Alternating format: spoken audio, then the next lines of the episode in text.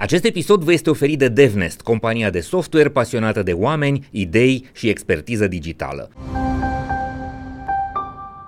Acest episod vă este prezentat de MedLife, furnizorul național de sănătate al României. De obicei, românii sunt foarte respectați la locul de muncă, pentru că sunt harnici și pentru că sunt dispuși să facă ore suplimentare, ceea ce, din punctul nostru de vedere, nu știu dacă e ok întotdeauna. Românii din diaspora sunt uh, foarte diferiți, poveștile lor sunt foarte diferite, experiențele lor de integrare sunt diferite, motivele care i-au făcut să plece din țară sunt diferite și atunci cred că în, Uh, România ar trebui să-și schimbe raportarea dacă își dorește să înțeleagă uh, diaspora românească, pentru că nu se pot uh, referi la ea ca la o singură entitate. Migrația nu o pot stopa, este un fenomen absolut normal și e firesc ca oamenii în secolul nostru să circule dintr-o parte în alta și să-și caute societatea în care, se, care, care li se potrivește cel mai bine.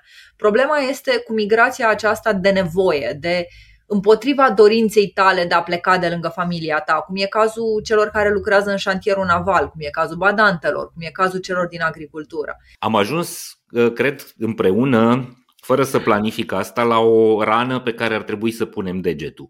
Uh, de foarte multe ori, uh, oamenii pleacă pentru că nu găsesc aici oferte de muncă decente în sensul că să aibă un loc de muncă din care să poată să-și întrețină familia și să-și ducă copiii la școală. Vedem că în foarte multe dintre fabricile din România care se plâng, se smiorcăie că nu găsim oameni, nu vor oamenii să lucreze, trebuie să aducem uh, muncitori din uh, Asia, uh, salariile sunt mizerabile și ăsta este motivul pentru care oamenii pleacă. Statul român ar trebui să rezolve niște probleme în țară dacă vrea să se ocupe de diaspora românească, pentru că problemele, de fapt, aici încep.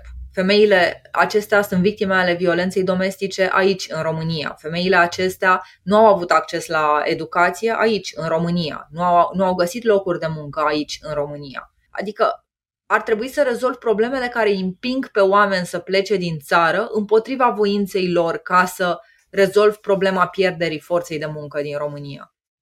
Adică nu se poate rezolva că le dau niște bani sau niște facilități dacă se întorc în țară. Trebuie să dea aceste, nu știu, să se întâmple pentru toată lumea din țară, nu doar pentru ei să întoarcă. Trebuie să întoarcă aceste fa- lucruri să fie bune pentru toți cetățenii țării, nu doar pentru unii.